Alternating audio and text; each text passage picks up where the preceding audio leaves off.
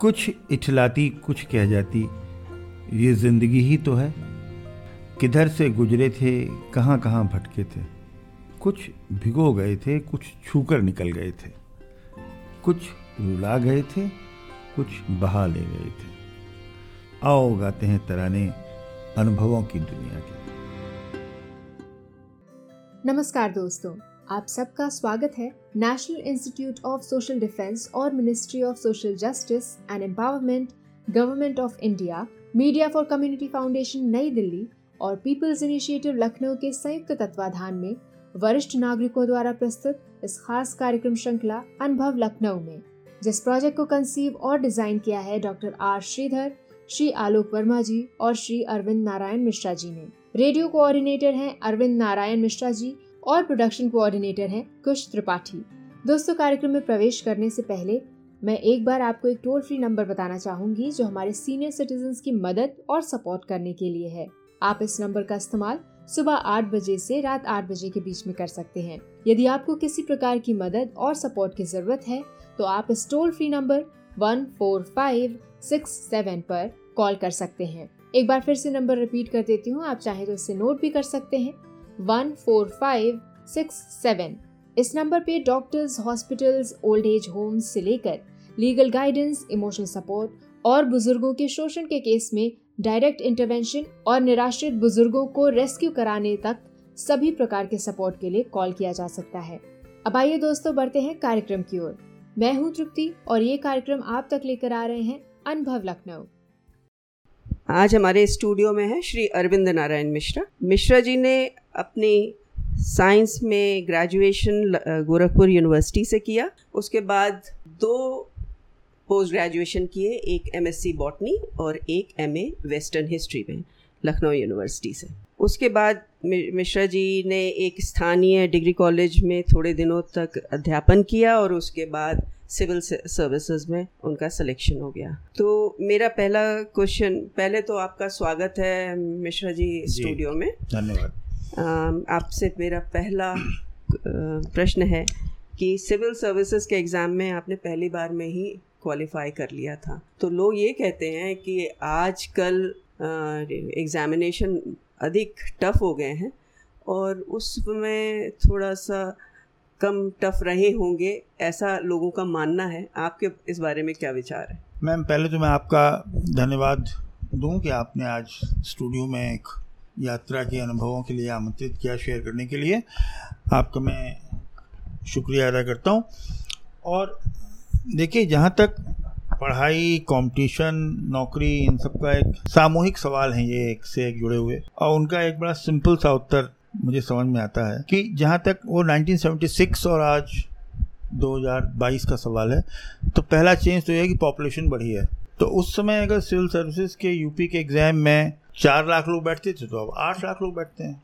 Population करीब करीब double हो गई है। हाँ तो कंपटीशन उतना ज़रूर बढ़ा है in terms of number but आप भी रही हैं एकेडमिशियन रही हैं आप जानती हैं कि हर काल खंड कालखंड में दस प्रतिशत बच्चे पढ़ने में तेज होते हैं। जी। और कंपटीशन वगैरह उन्हीं के बीच में होता है। तो चाहे ढाई लाख बच्चे तीन लाख बच्चे बैठेंगे तो उसमें भी सीरियस स्टूडेंट जो होंगे बैठने वाले पचास हज़ार एक लाख बच्चों में कंपटीशन होगा। आज दस लाख में थोड़ा सा। तो कंपटीशन मोरलेस उसी तरह का होता है। हम्म। और आप जानती हैं कि कंपटीशन में 400 सीटें होती हैं तो 400 सीटों में चार लाख बच्चे बैठ रहे हैं, आठ लाख बच्चे बैठ रहे हैं। इसका मतलब क्या है? वो सीरियस जो स्टूडेंट्स होते हैं, दस, पंद्रह, बीस हज़ार, उन्हीं के बीच में कंपटीशन होता है and they tend to qualify from them इसमें बस केवल एक बात मैं कहना चाह रहा था, जो बात तब भी वैलिड थी, अब भी वैलिड है। कि जिस तरह के कंपटीशन होते हैं, आप इस तरह सोच के देखिए कि मान लीजिए प्रदेश में चौदह यूनिवर्सिटी थी उस समय और एक हज़ार डिग्री कॉलेजेस थे। उनके टॉपर्स होते हैं तो करीब दस बारह हज़ार टॉपर्स ही एग्ज़ाम में बैठते हैं। जी। तो वो बारह हज़ार टॉपर्स में अगर तीस चालीस लोगों को इसका सिलेक्शन होना है तो मेरे ख्याल से टॉप करने वाले लोगों में भी कुछ और चीज़ें चाहिए जिसके भी which helps you clear the competition तो इसमें दो बातें हैं कि ये कंपटीशन जो होते हैं चूँकि चार पाँच सब्जेक्ट का आपका एवेल्यूशन होता है तो अगर आप एक सब्जेक्ट के एक्सपर्ट है बाकी चार में आपकी गति ठीक नहीं है तो आपका सिलेक्शन नहीं होगा। इतफाक से मैंने चूँकि आपने जैसा इंट्रोड्यूस किया था मैंने एमएससी किया था और एमए किया था तो मेरा आर्ट्स और साइंस के बीच में एक बैलेंस था।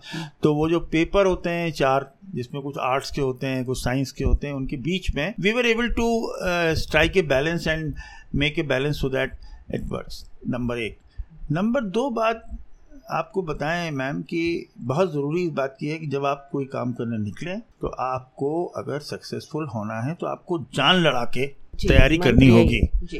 और जान लड़ाने का मतलब मैं कह रहा हूँ एक्चुअली जान लड़ानी पड़ेगी आपको उसमें कोई उसका शॉर्टकट नहीं है। और हम लोग अपनी तैयारी के बारे में अगर कहें तो कुछ ज़्यादा कहने की ज़रूरत नहीं है। बहुत सिंपल फार्मूला था कि जितना भी टाइम हो, वो सब पढ़ाई में लगाएँ। कोई भी पढ़ाई के अलावा की एक्टिविटीज़ को इंटरटेन नहीं करना चाहिए।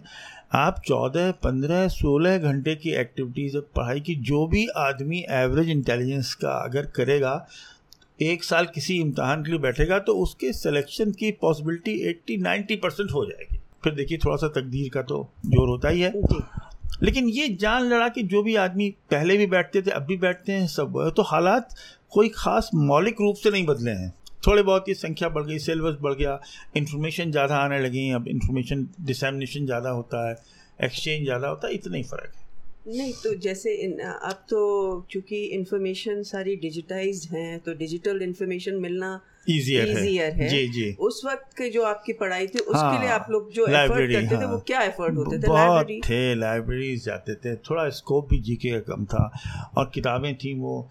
I still remember Mani Ram Agarwal और ओपी खन्ना की जनरल नॉलेज की किताबें थी डाइजेस्ट आते रहते थे। बहुत सारी मनोरमा सक्सेस वो कंपटीशन मास्टर लगातार पढ़ना पड़ता था। कुछ चीज़ें देखने के लिए आपको रोज़ लाइब्रेरी जाना पड़ता था। आजकल के बच्चों के लिए लाइब्रेरी जाना बहुत ज़रूरी नहीं रह गया है। तो वो सब थे वो एक हालात थे। उस समय हम लोग भटकते थे सूचना इकट्ठा करने के लिए। आज गूगल पर या और नेट पर जो। सुविधाएँ उपलब्ध हैं वो नहीं थी। वो एक अलग शक्ल था और एक अलग तरह का प्रेशर था।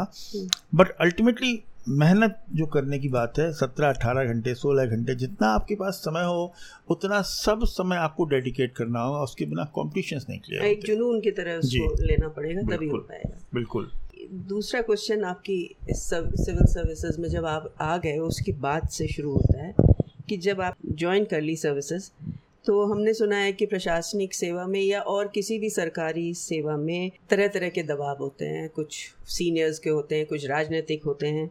तो उन दबावों के बीच में नौकरी आराम से कर लेना शांति से कर लेना बिना किसी व्यवधान के बिना किसी प्रतिकूल। प्रतिकूल प्र, प्रविष्टि के। प्रविष्टि नहीं मैं कहूँगी हाँ। प्रविष्टि मुझे नहीं पता कि हाँ, मिली कि नहीं मिली पर बिना किसी प्रतिकूल इफ़ेक्ट के आपने अपनी नौकरी को पूरी तरह से कर लिया और शांति से रिटायर हो गए।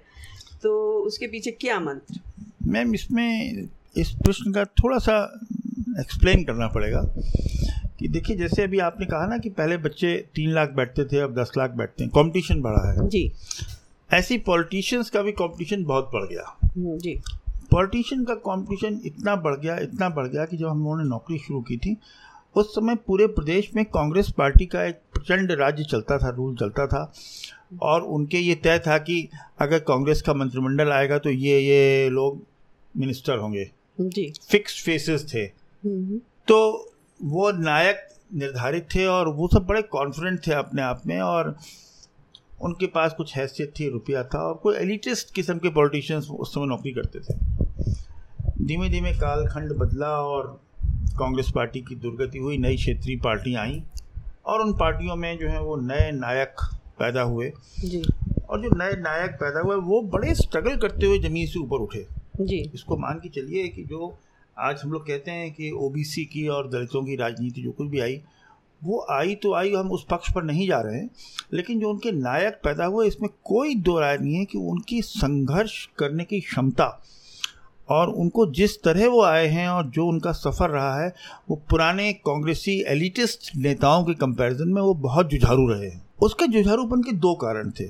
एक तो वो अपने सेक्शंस को रिप्रेजेंट करते थे, वंचितों का नेतृत्व कर रहे थे और दूसरी उससे ज़्यादा बात ये थी कि उनके दिमाग में अनसर्टेनिटी थी कि एक बार हम आ गए, फिर अब दोबारा कब नंबर आएगा, कब मिनिस्टर बनेंगे, नहीं बनेंगे। तो वो उस अनसर्टेनिटी से उन्होंने एक अलग तरीके की राजनीति प्रदेश में 89 90 के बाद आई और जो चल रही है अभी। लेकिन उस राजनीति की रस्साकशी के बीच में एक बात सही थी कि एक समय था जब थोड़ा सा ब्यूरोक्रेसी दबाव में अपने आप को महसूस करती थी और चूँकि वो पर, परिवर्तन का एक ट्रांजिशन पीरियड था। ग्रेजुअली आपकी समझ में आ गया कि भाई आपका रोल बड़ा क्लियर है। आप किसी भी दबाव में गलत काम करेंगे तो रास्ता वहाँ से सीधे ईडी और जेल की तरफ़ जाता है सीबीआई की ओर जाता है। कुछ अफसरों जिनको डाउट था उनको इस तरह की परेशानियाँ भी हुई। लेकिन जो लोग बैलेंस जिन्होंने स्ट्राइक कर लिया जी।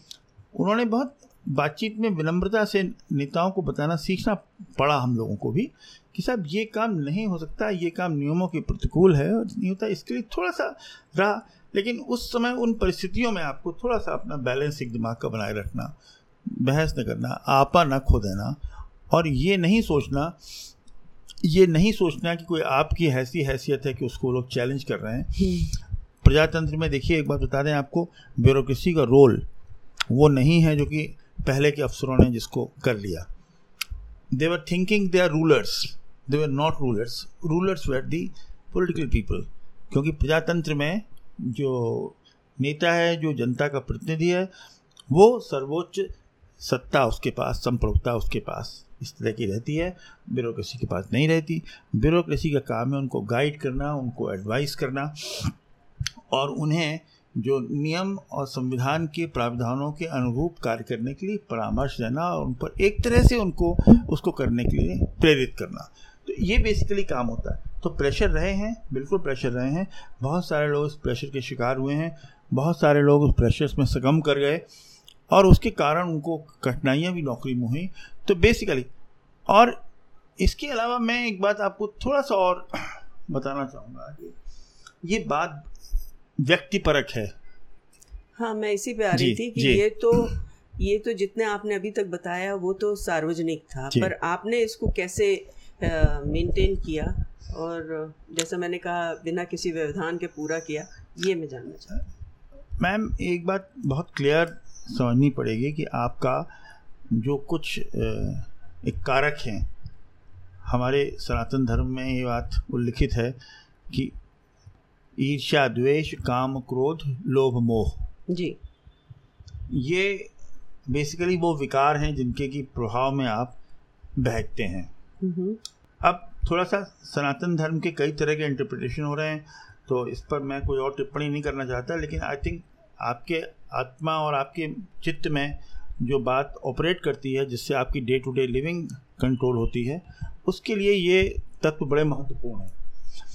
अगर आपको लोभ के तहत आप नौकरी कर रहे हैं, आप चाहते हैं कि आप महत्वपूर्ण जगह पर रहें तो आपको कुछ अथॉरिटी मिलेगी, आपको कुछ रुपया, पैसा आप कमाएँगे, इस तरह का जब आपके मन में लालच आता है तो आप इस तरह के कामों में हरकत करते हैं कि आप नेताओं को खुश करने की कोशिश करते हैं। आप सोचते हैं कि वो उनका आप काम कर देंगे तो आप कुछ रुपया पैसा मिलेगा हैसियत बढ़ेगी। तो बेसिकली आपको ये जो सनातन धर्म के सनातन बिंदु हैं कि ईर्ष्या द्वेष काम क्रोध लोभ मोह पर नियंत्रण रखना। अगर आप इस पर नियंत्रण ना भी रख पाए थोड़ा आप जानते रहें आइडेंटिफाई कर लें कि ये तत्व ऐसे हैं जो आपको परेशान करके किसी लायक नहीं छोड़ेंगे। हम्म। और इससे आपका एक्सीडेंट पर्सनल लाइफ में जिसे होते नहीं घटनाओं से वो आपके होंगे आपको चोट लगेगी आप नुकसान होगा। तो आप इन चीज़ों को आप थोड़े से फ्लैग कर लेंगे दिमाग में। जब ये ऑपरेट करना शुरू करेंगे तो आप उन पर नियंत्रण करने की सोच लें। नियंत्रण करना बहुत मुश्किल है लेकिन उनको थोड़ा सा नियंत्रित किया जा सकता है। उस समय ऐसी सिचुएशन में आप मौका देख के निकल लीजिए वहाँ से उसमें मत उलझिए। तो अगर आप नहीं उलझेंगे आप लालच के शिकार नहीं हो रहे हैं हम्म। आपको ईर्ष्या नहीं हो रही आपको द्वेष नहीं हो रहा है तो जिस आदमी को इसकी द्वेष से वो गिरफ्त में है उसको आप उसको दूर करने में अपने आचरण और व्यवहार से उसका मदद कर सकते हैं उसकी, बजाय उसके चक्कर में फंसने के। तो ये एक बहुत ही व्यक्तिपरक, व्यक्तिगत आपका हैंडल करने का तौर तरीका है, जो सनातन धर्म में जिसका बहुत स्पष्ट उत्तर वर्णित है। दुख की बात है कि थोड़ा हमारे यहाँ कुछ पूजा पाठ आजकल ये जो हनुमान जी के भंडारे भंडारे लगने लगे हैं, शायद इसी में सनातन धर्म का के जो कुछ नकली ठेकेदार पैदा हो गए हैं, वो सोचते हैं कि वो बड़ा महान कार्य कर रहे हैं। मेरा ख्याल ये है कि अपने अंतर मन को थोड़ा सा सनातन धर्म के मूलक सिद्धांतों के अनुसार आप अगर थोड़ा सा उसको, उसके लिए आप कॉन्शियस हो जाएँ, थोड़ा एफर्ट करें तो आपको बहुत सारा ये दिखावा और रात में जय माता दी, जय माता दी, जो सड़क पर बारह बजे लाउड स्पीकर लगा के गाने वाने चलने लगते हैं, ये सब खाम खा की काम हरकतें करने की ज़रूरत नहीं है। आपका चित्त शांत है और आपने इन बुरी चीज़ों पर थोड़ा सा उनका ऑपरेट करना सीख लिया है तो मैं आपको बता रहा हूँ कि नौकरी प्रॉब्लम दुनिया की सारी समस्याओं की सारा निदान इन छोटी सी बात में है। ये जब मैं कह रहा हूँ तो कह रहा हूँ, बहुत सरलता से कह रहा हूँ, इसका अनुपालन करना, इसको सीखना, इसको एब्जॉर्व करना बहुत मुश्किल काम है। और सबसे बड़ी आदमी की साधना यही होनी चाहिए। पता नहीं अब मैं को मेरे को मैं बहुत श्योर नहीं हूँ हम लोगों के घर में पहले माता पिता ये सिखाते थे जी। कि दूसरों से ईर्ष्या मत करो उसने कुछ पहन लिया मत करिए। रूखी सूखी खाए के ठंडा पानी पी देख पराई चूपड़ी मत ललचावे जीव। तो ये सब क्या था? ये यही सिद्धांत थे मेरे को नहीं पता अब आजकल बच्चे अपने माँ बाप जो हैं बच्चों को देख रहे हैं चार साल के बच्चों को वीडियो बना बना के उसको टिकटॉक सिखा के वीडियो पर अपलोड कर रहे हैं। अरे भाई ये वीडियो और ये टिकटॉक कब तक चलेगा? इससे नहीं ज़िंदगी चलने वाली। ज़िंदगी चलने वाली इस बात से कि आप बच्चों को संस्कार के नाम पर सनातन धर्म के मूल सिद्धांत तत्व उनसे आप उनका परिचय और सामना करा रहे हैं कि नहीं करा रहे हैं? डांस भी कराइए भाई लेकिन थोड़ा थोड़ा ये भी कराइए। वो दिखाई नहीं पड़ता। एक तो ये फेसबुक और एक ट्विटर बड़ा सिरदर्द पैदा हो गया है। इसने ये नहीं, और इसमें कोई अच्छी बातों के बजाय ये आदमी के मन में ईर्षा द्वेष, काम, क्रोध, मोह के प्रति जो वो एक अलग तरह का competition I should be excuse for being so nasty on these modern systems of I T but of course this is an opinion I don't belong to it but एक idea the one I to that's all Mishra ji आपने बहुत ही interesting बातें आज हम लोगों को बताएँ और चाहते तो ये थे कि ये ऐसे ही सिलसिला चलता रहे और आप हम लोगों को बताते रहें। पर लगता है कि समय सीमा का पालन करना ज़रूरी है। तो इसलिए आज इस बात को यहीं पे रोकते हैं और अगली बार फिर आपसे बात करेंगे।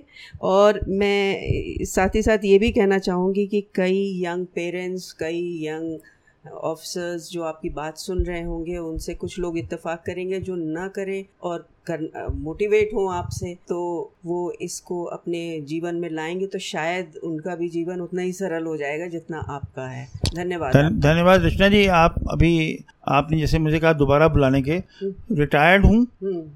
कथावाचक हूँ। जी। सरकारी नौकरी कर रखा है। जब आप बुलाएँगे मैं ज़रूर आऊँगा। और देखिए मुझे बुरा भी नहीं लगता। इस आयु के इस पड़ाव में सरकारी अफसर वैसे ही बेशरम हो जाते हैं कि कोई आदमी अगर जो है वो बुरा भला कहे माने कि बुढ़ा है बात समझ नहीं पाता ट्विटर की और इंस्टाग्राम की बुराई कर रहा है। अब मैं क्या करूँ? बात दिमाग में आई आपसे कह दिया। धन्यवाद दोस्तों फ़िलहाल वक्त हो चुका है आपसे विदा लेने का। और चलते चलते आपको एक बार फिर से अपने वरिष्ठ नागरिकों की सहायता और सपोर्ट के लिए जो elder line toll free number है, वो बताना चाहूँगी। One four five six seven इस नंबर पर आप सुबह आठ बजे से रात आठ बजे तक कॉल कर सकते हैं और किसी भी प्रकार की सहायता आपको यहाँ पर प्रदान की जाएगी। अगली बार फिर लौटेंगे ऐसे ही किसी खास शख्स की प्रेरणादायक जीवन यात्रा की कहानियाँ लेकर। तब तक के लिए स्वस्थ रहिए, खुश रहिए। मैं तृप्ति लेती हूँ आपसे इजाज़त। नमस्कार।